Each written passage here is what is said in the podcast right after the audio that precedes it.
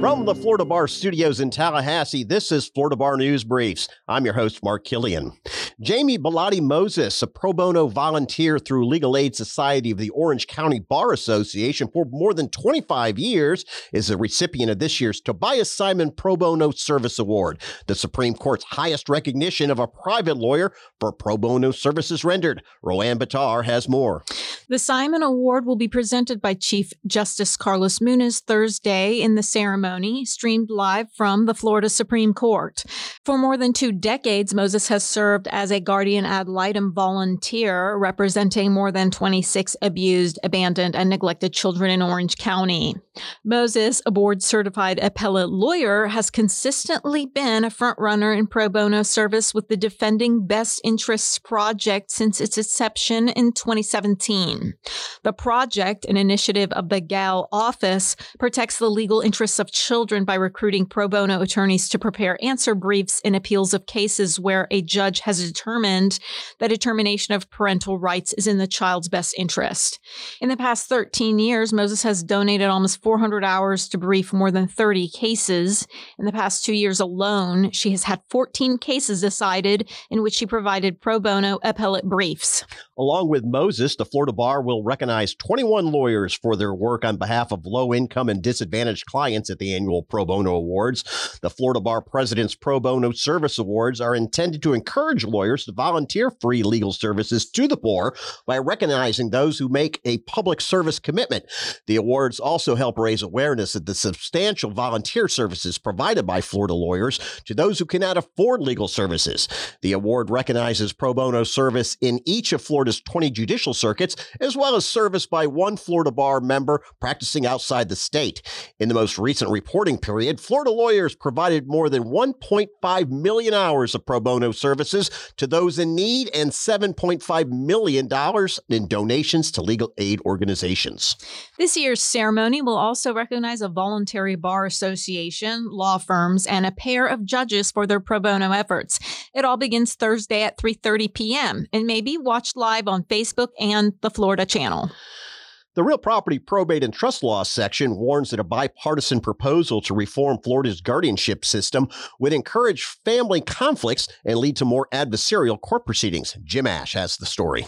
Uh, that's right, Mark. SB 48 and HB 887 are sponsored by Republican Senator Ileana Garcia of Miami and Democrat Representative Rita Harris of Orlando. The nearly identical bills would guarantee family member visitation rights absent clear and convincing evidence that it would harm the ward. Other provisions require guardianships to be reviewed every three years and call for what Florida Now Legislative Director Kat Duesterhaus calls jury based validity checks. Duesterhaus says the goal is to, quote, safeguard the dignity and rights of our most vulnerable citizens.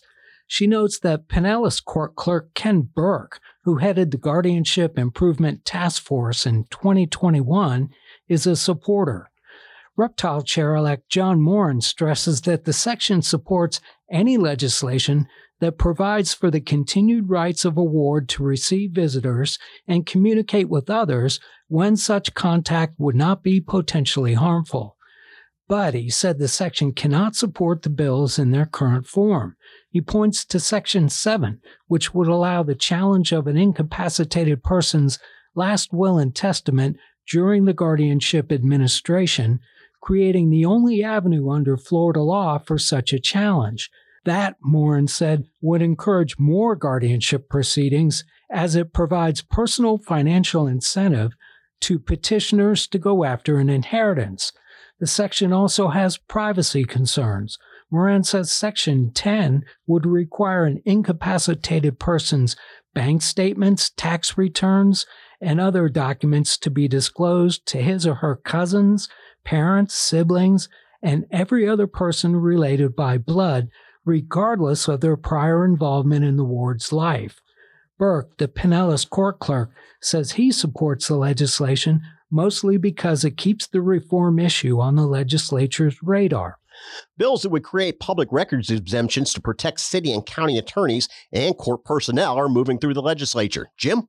Yeah, SB 712 by Senator Bobby Powell, a West Palm Beach Democrat, is awaiting a final hearing and rules before reaching the Senate floor.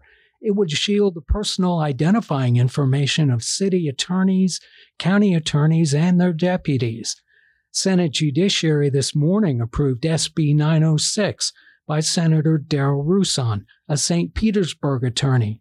It would exempt the personal identifying information of appellate court clerks and their spouses and children. The committee also approved SB 1176 by Republican Clay Yarborough of Jacksonville. It would create a similar exemption for circuit court clerks, their deputies, and respective spouses and children. Sponsors say city and county attorneys have received death threats or have been stalked by constituents who are angered by adverse decisions. For the past several years, judicial assistants say they have received death threats or have been stalked by defendants who mistakenly believe that JAs have some influence over their cases. For more on these and other stories of interest to the profession, visit floridabar.org slash news.